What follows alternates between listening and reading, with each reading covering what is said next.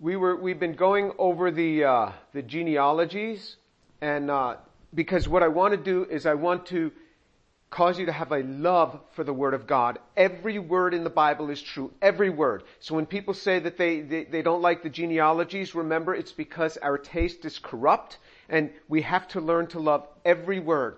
Without the genealogies, we lose so much of the underpinning.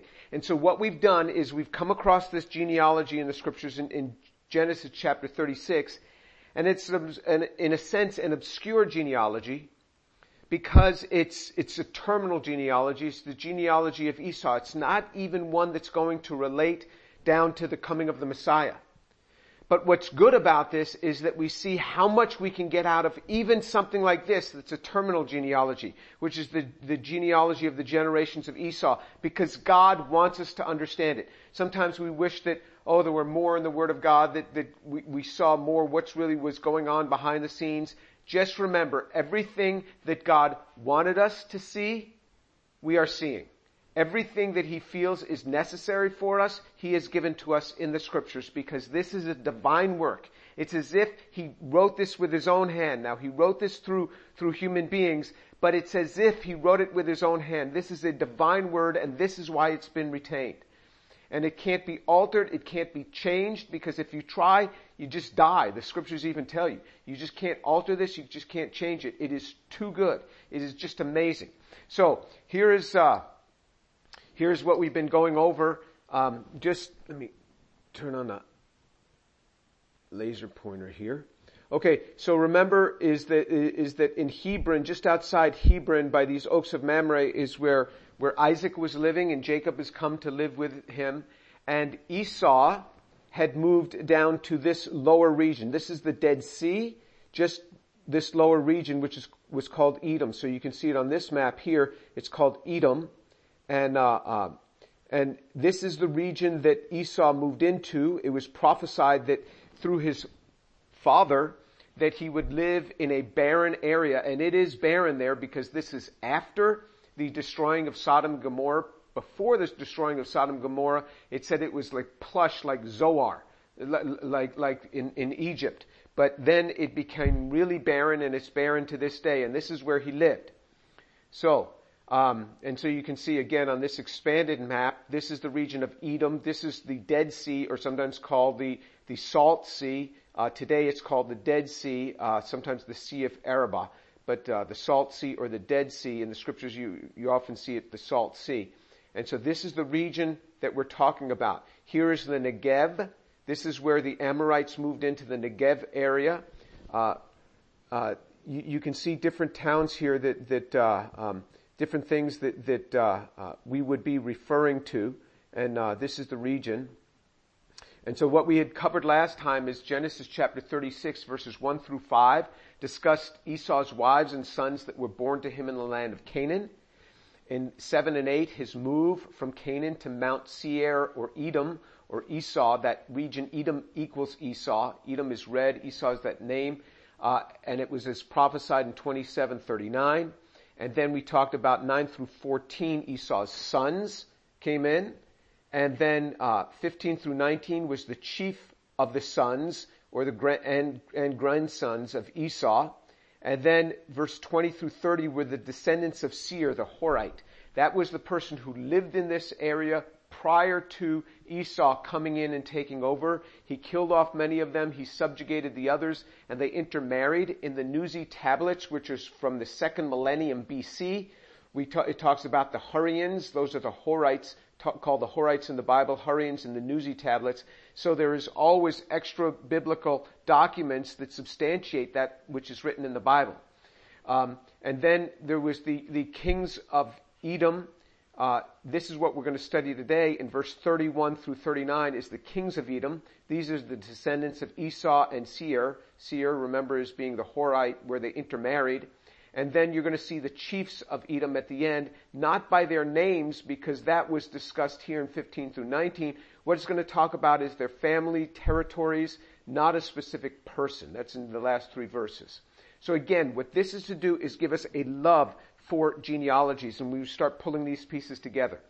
Um, so we had covered this last time. This is where you had Esau. you had his three wives, Adah, Basemath, and Aholibama, uh, and then it traces, it traced the sons that came from each of those wives. Remember, it was Eliphaz. This is Eliphaz the Temanite, who's referenced in the book of Job, verses 2, verse, chapter 2, verse 11. That is the friend of Job, uh, one of the three friends that came to share with him. That was Eliphaz the Temanite. Teman was his son. The land was called after him. He was given the chieftain name, not Eliphaz. It was an honor and and uh, uh, and it was extended to Teman. He lived in this area. He was called Eliphaz the Temanite. This is this this area of Job is is from this land of Edom. Uh, his concubine, remember, was Timnah. Her brother was was uh, a son of Seir, the the the Horite, as we saw. Eliphaz's concubine, and it was through them that Amalek, this uh, enemy of the of the Israelites, came in, and he migrated to the Negev. So he migrated west and to the Sinai Peninsula. And there is a, and, and these are the other sons that came from Basemath, the grandsons. These are the grandsons that came from Adah, the wife, and these are the, these are the, uh, uh, sons that, that came from, from Aholibama. Uh, there's a parallel list in First Chronicles chapter 1 verse 35 through 54 and we talked about that. This is God's way of preserving data, uh, because you have parallel lists. So, uh, we, we talked about the story of Job and Edom and the land of Uz. Uz is the name of one of the descendants of, of Seir. Uh, the Amalekites, they came in and we talked about how God promised he would destroy the Amalekites and they were finally destroyed by Simeon in the days of Hezekiah. Uh, and then we talked about Seir and, and the things of Seir and, and all the sons of Seir, the, the resident of that area when Esau had moved in. He killed off many of them, subjugated the others, but here's the two lines in which there was intermarrying. Lotan's sister, it says, is Timnah. So in verse 20 and verse 22 of that chapter, and that was Eliphaz's concubine in verse 12, and through that line of Timnah came the Amalekites. And then also, uh, there is Aholibama, that's Esau's wife. So you can see Esau got a wife. He married her in Canaan, but here she, she is from Seir. Okay, so that we covered last time. Now, here's where we stopped last time. And here's where we're going to pick up. In most cases, kingship was based upon a dynasty of a father to a son or a daughter in the case of a queen relationship. So father-son relationship. It was not like that in the land of Edom. In Edom, kingship was not dynastic, but it was an elected chief. So the capital of Edom, you'll see, will keep changing based upon the hometown of the newly elected king. So you had all these different towns that are named after each one of these sons and grandsons that we saw. And when a king would die, the different chiefs would get together and elect a new king. And that's why you'll see in this portion, as we, as, as you read in, uh, in, in, in chapter, chapter 36, as we're going to read in chapter 36, you'll never see a descendancy. It's not father-son relationship. It is just a new chief comes up. And this is further uh, suggested in Isaiah 34 verse 12. But let's look in Genesis now, chapter 36. We're going to start reading from verse 31. Chapter, Genesis 36 verse 31. Now these are the kings who reigned in the land of Edom before any king reigned over the sons of Israel. Bela the son of Beor reigned in Edom, and the name of his city was uh, Dinhabah. Then Bela died, and Jobab, the son of Zerah of Bozrah, became king in his place. Then Jobab, Jobab died, and Husham, the land of the land of the Temanites, became king in his place. Then Husham died, and Hadad, the son of Bedad, who defeated Midian in the field of Moab, became king in his place, and the name of the city was Avith.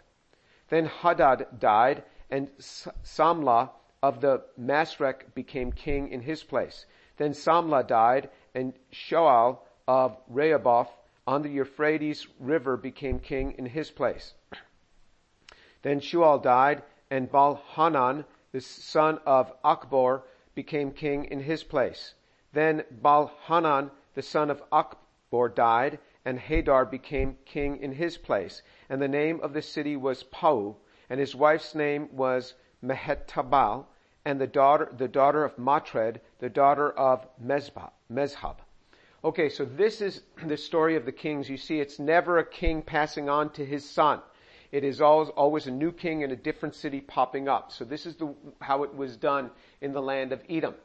Now, you'll see that, that, uh, uh, when Moses exited Egypt, when they exited Egypt, uh, they sang a song after they they they they uh, uh, passed through the sea, and all the Egyptians were destroyed. And this is referenced in Exodus chapter 15. And in Exodus chapter 15, there's the song of Moses. Moses has institutes a song, and it says in chapter 15 of Exodus, verse 1, Then the sons of Israel sang this song to the Lord and said, I will sing to the Lord, for he is highly exalted. The horse and the rider he's hurled into the sea.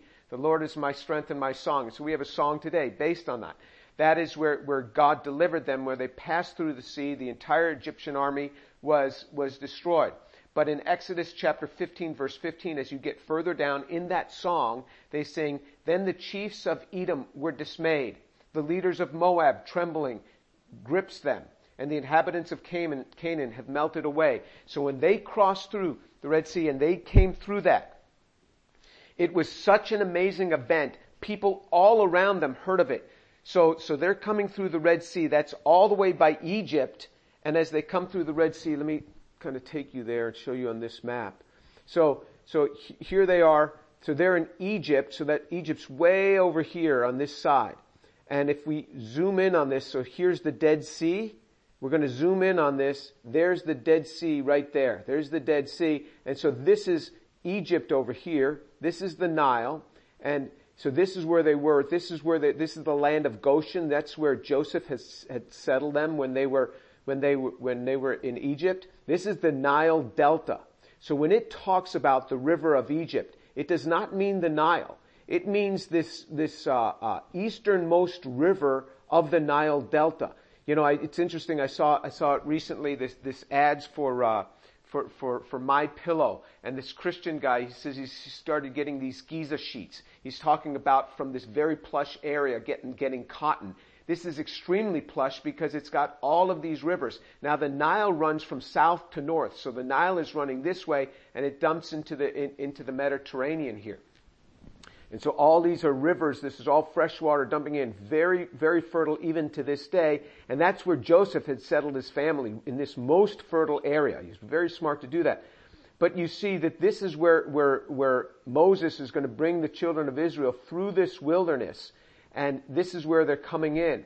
And when they get, when they cross the Red Sea here, when they go across this Red Sea, they're singing this song and they're saying, hey, these kings all the way in Moab, up here, the kings in Canaan, way up in here, in this land of Canaan, and the kings of Edom, all in this region below the Dead Sea, they're all afraid. That's what he's talking about here. That's what he's talking about. So, so, uh, um, in, in Exodus chapter 15 it says, Then the chiefs of Edom were dismayed.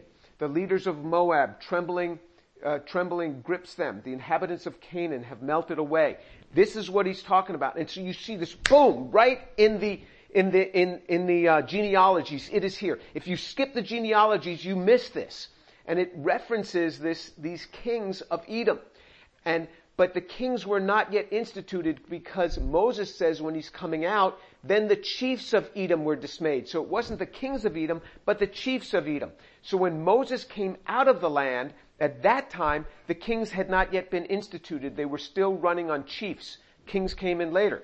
But by the time that Moses, 40 years later, is going into the land now with the children of Israel, that's then in Numbers chapter 20. This is 40 years later from when he came out. Then it says, from Kadesh, Moses then sent messengers to the king of Edom.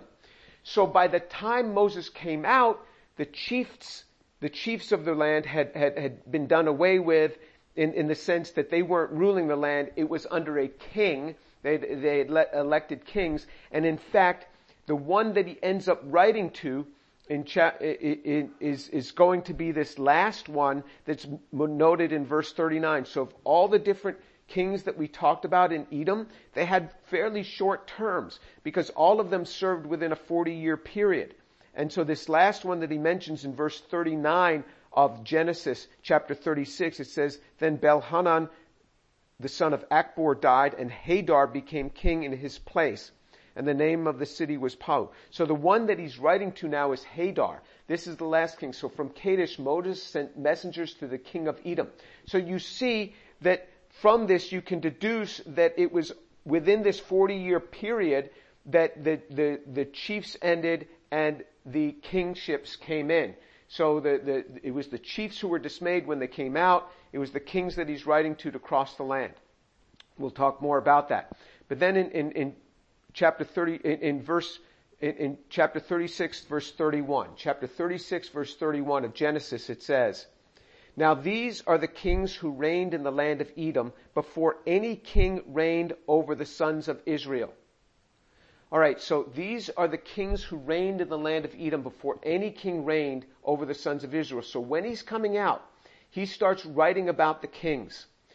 He's saying no king has yet reigned over the land of Israel. Israel hasn't even been established as a nation, really. They, they haven't even come in the land. But he is writing again what we talked about last time. He's writing proleptically. Proleptically, meaning that he's writing, that he's going to write, he knows exactly what's going to happen. It's the same guy, Moses, who writes this in Genesis, is writing uh, Deuteronomy. And he's going to write in Deuteronomy, and he already knows that there's God's instruction for the kings of Israel. So the future kings of Israel are going to get some instruction. Moses is going to make note of that in Deuteronomy 17. So he's writing proleptically. Proleptically is to say, American Indians populated New York City. Well, when the American Indians were there, New York City wasn't there. But you're writing in the future, you write of land in the future. Or proleptically, you could say he was a dead man when he entered the room. Huh? How did a dead man? No, you're writing proleptically that as he was entering, he was going to quickly die. That's writing proleptically. Moses is writing proleptically. He is saying, now these are the kings who reigned in the land of Edom before any king reigned over the sons of Israel. So this is saying that, that this is happening before they've gotten into the land, before the land is established. Well, how does Moses know that there's going to be kings in Israel? Because Moses dies just before they ever get into the land. Because Moses is the guy who writes in Deuteronomy 17 instruction for the kings of Israel. So he knows it's going to happen. Because Moses believes the word of God. The word of God said, here's the instruction for the kings, so Moses knows there's going to be kings in Israel. When we read the Word of God, we can absolutely bank on it. If the prophecy has not yet been fulfilled, it will be fulfilled. It will be fulfilled. And that's why Jesus says in John chapter 5, if you had believed Moses, you would have believed me because Moses wrote of me. That's what Jesus said. If you believed the writings of Moses, you would have believed me because he wrote of me. Jesus substantiated that Moses wrote these things, that Moses was the ones who wrote the, the, the, uh, uh, the Pentateuch, the five books. Jesus is the one that authenticated this. So when you go through school and they talk about higher criticism and they say Moses didn't write these books, then you've got to call Jesus a liar. You've got to call the Gospels all wrong too. Because Jesus underscored in multiple Gospels that Moses wrote these things. Remember the, the instruction, he says, Moses gave you this commandment on divorce for, because of the hardness on your heart. Well, where's the commandments on divorce? The commandments on, the, on divorce are in, in, in Exodus and, and in Leviticus. There's these instructions that are there. So there's these instructions that Moses writes about. He references Moses. Jesus knew that Moses wrote it. He wouldn't have said it. It wasn't like, oh, well, Jesus got it wrong. He didn't get it wrong. Jesus got it right. Your higher criticism in your schools get it wrong. And they will catch up. They will correct themselves because history will correct that. And it, it always does. We can absolutely bank on this. Alright. If you look in, in, in chapter 36, verse 32, it says, it, it, verse 32 of, of, Genesis, chapter 36, it says, Bela, uh, Bela the son of Beor reigned in Edom. This Bela the son of Beor was the first king of Edom. The rabbis, rabbis say that this is actually Balaam the son of Beor. The time period was correct, and so was the region. Because in Numbers 22 verse 4 and 5 it says, and Balak, the son of Zippor, the king of Moab at that time, was the king of Moab of that time. So he sent messengers to Balaam, the son of Beor at Pethor. So he sent messengers to Balaam, the son of Beor. So remember, the Israelites are coming through. They're going to be coming into the land of Moab and attacking that land. And the king Balak gets really worried, so he hires a prophet. And this prophet happens to be Balaam, uh, sends messengers to Balaam, the son of Beor. This is, remember, Balaam's donkey, Balaam's ass was, was, uh, was, uh, the one who, who, who actually started talking. And so the, the, uh, uh, rabbis suggest that this Balaam, the son of Beor, is actually Bela, the son of Beor, that's referenced here in verse 32. Now, it's not known for sure, but th- this is this is actually in the rabbinic writings, very old rabbinic writings, which are based on very old traditions that, that predate those. This is not a recent thing. Okay, so then we go on in verse 33. It says it says uh, it says uh, Bela died, and Jobab, the son of Zerah of Bozrah, became king in his place. So Bozrah is mentioned all over the Bible, but this is the land that they're talking about. Bozrah is mentioned in Isaiah 34 6 in, and also in 63 verse 1. Jeremiah 48, 24, 49, 13, 49, 22. In 49, 22 of Jeremiah it says, Behold, he will mount up and swoop like an eagle and spread out his wings against Bozrah. And the hearts of the mighty men of Edom in that day will be like the heart of a woman in labor. God, there's this prophecy hundreds and hundreds of years later in Jeremiah where he says that he's going to talk about the destruction of Bozrah. This is the city that is mentioned right there where Zerah was king in Edom all those hundreds of years earlier. And it's mentioned. I just happened to be reading in Amos because I was preparing for another study. And I was reading in Amos and I came across in Amos chapter 1 verse 12. So I will send fire upon Teman and it will consume the citadels of Bozrah. This is the same thing. Remember we read about Teman last time that, that land that where Teman was a chief. That was the, the grandson of Esau, uh, the land of the Temanites, where, where Eliphaz was from. And, and, that's in Edom, the very region we're talking about. And Amos is prophesying of the destructions of them. You will lose this. You will not see this if you don't read the, the, the genealogies. If we just forget about the genealogies, all, it's just like a, a haze, a blue haze going by you. You have no idea what's coming at you in the scriptures because you've, you've forgotten all of this stuff. You haven't read all this stuff because you said, oh well, I don't like the genealogies. Study every word of the Word of God. I hope this gives you a love for the genealogies.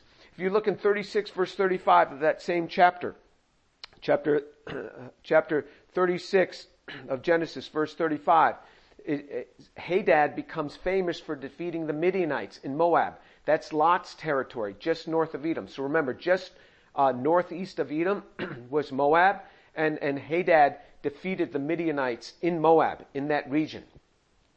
In verse 36, verse, in chapter 36, verse 39, it says, Hadar is the last king that Moses mentions in the text. And the one to whom Moses writes requesting transit permission in Numbers chapter 20, verse 14 through 21, which we'll see in just a minute. And so Moses is going to make request of Hadar uh, uh, as he's coming through. But let me just mention one other thing. And then in, cha- in, in verse 30, in, in, verse 36 through 43 of Genesis chapter 36, uh, there you, you, find the chiefs, the, the, the, uh, um, verse 36? No, that, that should be verse, uh, verse, um, 40. So this is verse 40. So this should be verse 40. This is a mistake. I should have written verse 40. Yeah, this is, this is all me pulling this together. So last night. So this, this should be verse 40 through verse 43 are the chiefs of Edom territories. So this is not naming the names of the chiefs anymore. That was named formerly. That was named above. this is their families. And so their families, uh, so if you look in, it says in verse 40, it, says, it, it mentions families. In verse 40, it mentions localities. In verse 43, it says this is their habitations and land. This is not the personal names. The personal names of the chief were mentioned in verses 15 through 19 of that chapter. This is talking about their family regions, where the chiefdoms were and their family regions. So, so, so that, that helps you not be, get confused by that. So, here is Numbers chapter 20 verse 14. So when, when Moses is coming out of the land, let me just show you this on the map. So when Moses is coming out of the land, uh, the land of Goshen, he is going to, this is their 40 year trek. So they, they, there was this disobedience. It caused them, they were going to go boom, right up into the land of Canaan. There was this, uh, uh, uh, they, they, they didn't trust the Lord after they sent in the 12 spies. Only two of the 12 um, we're, we're, uh, we're willing to, to say we can take the land. And because of that, they were sent to wander in the wilderness for 40 years. So they go way down here. This is where it's believed that Mount Sinai is at the bottom of this, this, this peninsula here, the Sinai Peninsula. But some people are now saying that it's actually over here on this side. Uh, they were actually wandering over here, which is now current day Saudi Arabia. But that's, that's not relevant to what we're talking about now. But then he comes back up, and now, this is now after 40 years they're in this region, and this is, and remember, this is the Dead Sea right here. Up, right up here is the Dead Sea. So, so this is the more common Israel map that we're used to. And so what we're doing is we're looking down in this region. So we're looking down way down in this region. So this is the zoomed in view of this is right here on this side. And so you see here's, here's the Dead Sea there, Dead Sea there. So he wants to come in and he wants to go around the Dead Sea. So he wants to go around the Dead Sea and then come up, conquer this part of the territory, then come across the Jordan and conquer this part and take the land of Canaan. So that's what they're going to do. So Moses says, hey, I need, um, I'm here. I need to cross through. I'm here at Kadesh Barnea. I need to cross through and just go beneath the Dead Sea and up around and in. But look at that. He doesn't go that way. He comes back, he loops on back, and then he goes back down, all the way down, and then back up and around. Why didn't he just go straight across? The reason he didn't go straight across is because that's the land of Edom. He doesn't own it. It's not his. It was given to Esau. That was Esau's property. So you see, in, uh, in Numbers chapter 20 verse 14, it says this, From Kadesh, Moses then sent messengers to the king of Edom. Thus your brother Israel has said, you know all the hardship that has befallen us, that our fathers went down to Egypt and we stayed in Egypt a long time and the Egyptians treated us and our fathers badly. But we cried out to the Lord he heard our voice and sent an angel and brought us out of, from Egypt. Now behold, we are at Kadesh, a town on the edge of your territory. Please let us pass through your land. We will not pass through field or through vineyard. We will not even drink water from a well. We will go along the king's highway, not turning to the right or the left until we pass through your territory. Edom, however, said to him, You shall not pass through us or I will come out with the sword against you. Again, the sons of Israel said to him, We will go up by the highway, and if I and my livestock do drink any of your water, then I will pay its price. Let me only pass through on my feet, nothing else. But he said, You shall not pass through.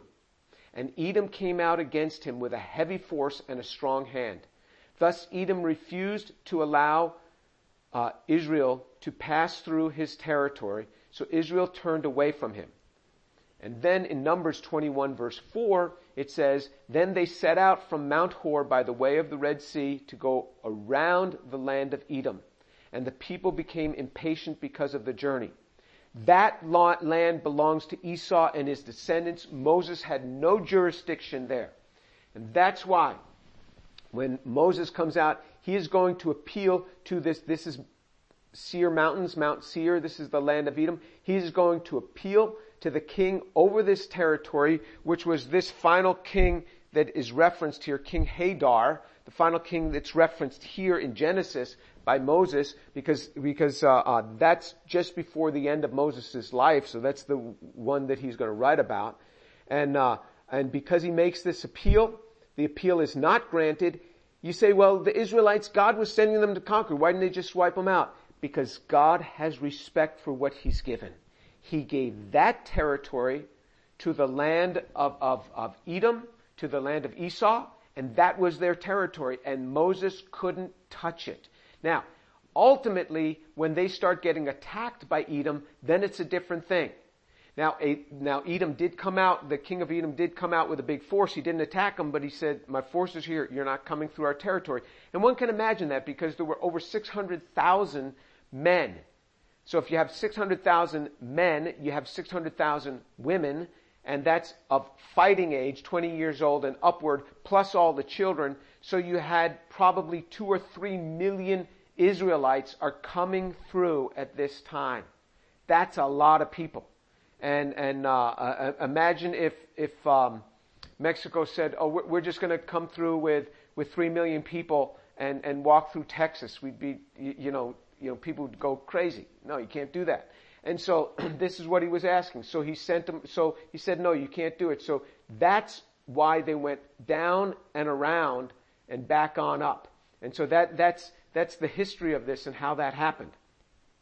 And uh, so summarizing the kings of Edom, uh, Esau equals Edom. It's said three times in this chapter. He had three wives, five sons, ten grandsons, and from this come the thirteen chiefs because two of the two of the five sons are named chiefs through their sons or the grandsons. And then you had the Horites in Mount Seir. There, there, there become seven sons become chiefs. These go into 21 tribes, which are ended up conquered by Esau, and you establish a dynasty is established, a, a, a, a dynasty established, but not dynastic, dynastic in the sense of father son, and eight kings in succession. That's what's documented here in that chapter. So here's some observations. So the genealogies are the underpinning nuts and bolts. They're the unseen hydrogen bonds. I mean, they are, they are just hold this stuff together.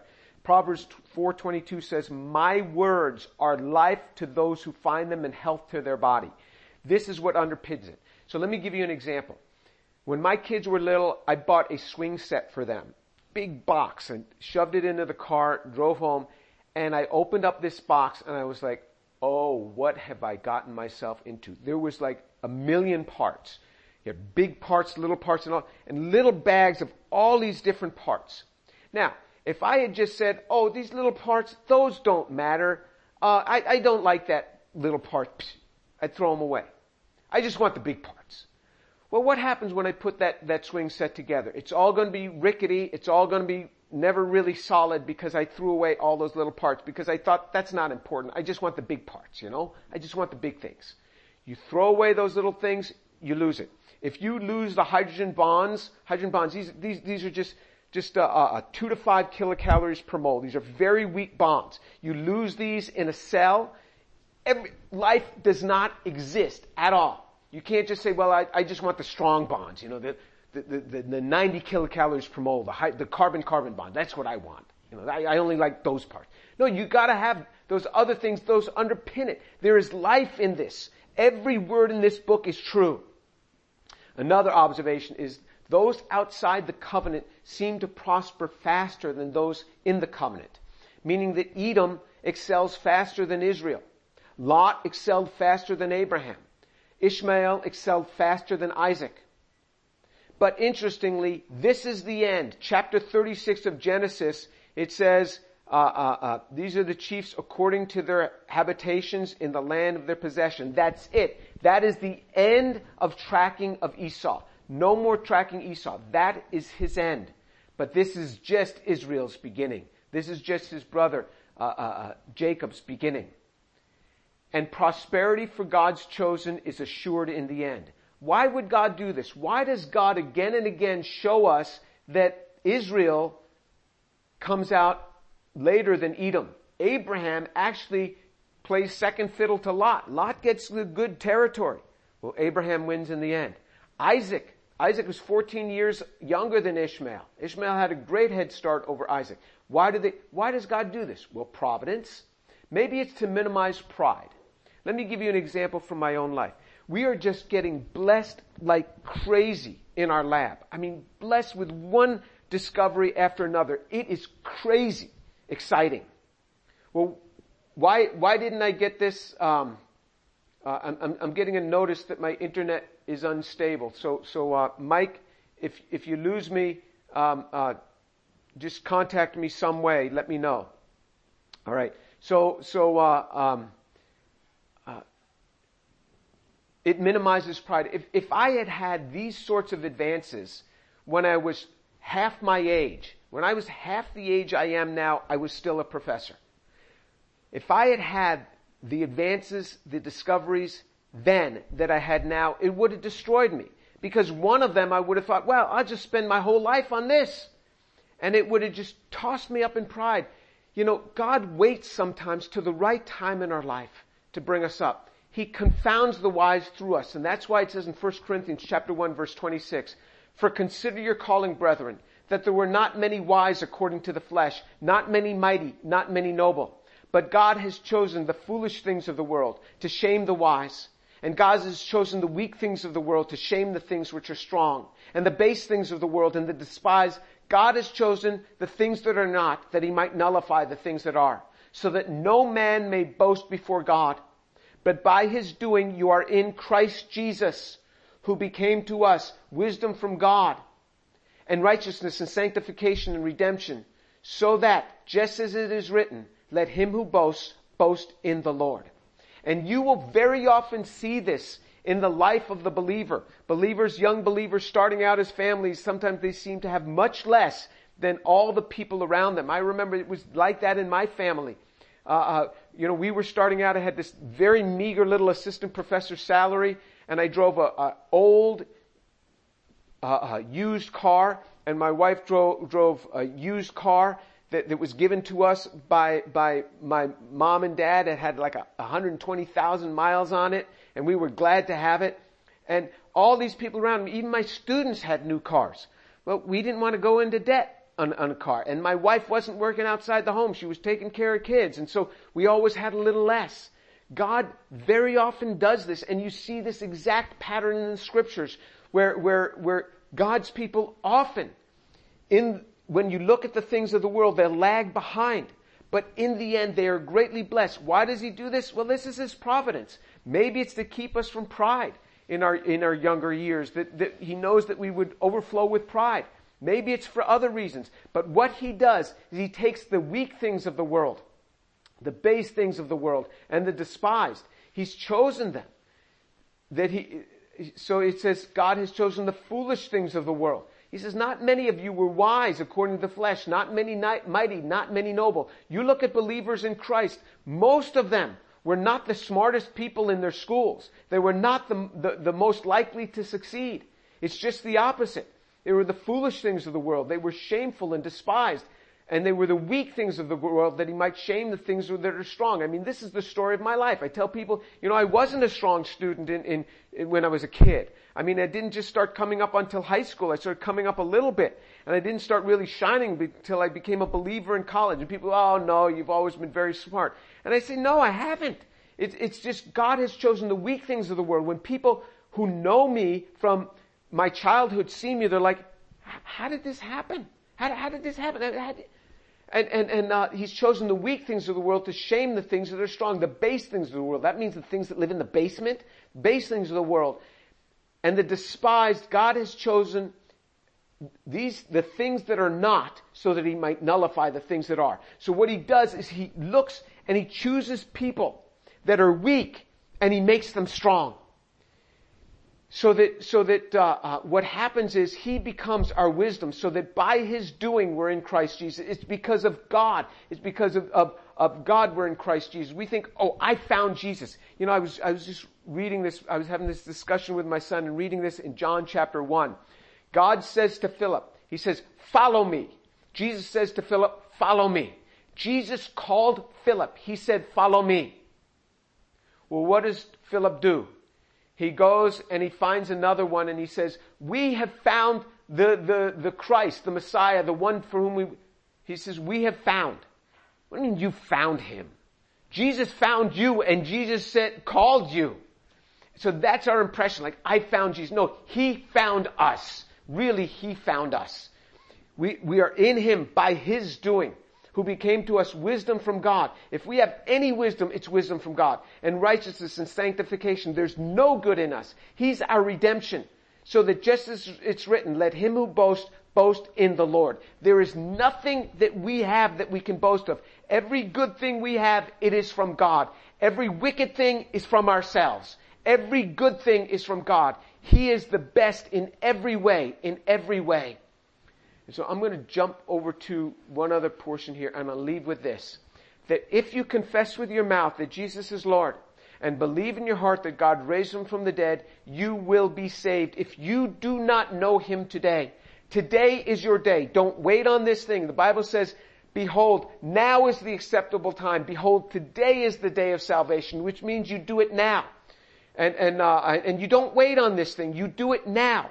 The Bible says in Psalm 119 verse 60, it says, uh, um, it, it, it, says, behold, I, I made haste and I did not delay to keep your commandments. I made haste and I did not delay. You do it today. Today you receive Jesus. We are going to pray and you pray this prayer with me. If you do not know the Lord, you pray this prayer with me. You can confess Jesus is Lord and believe in your heart that God raised him from the dead because Jesus has been raised from the dead and that truth is already on your heart. God is the one who does this. Jesus is the best in every way. Let's pray.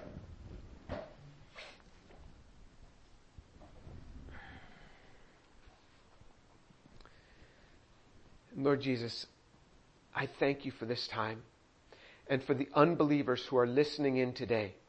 I pray, Lord, that they would pray this prayer with me.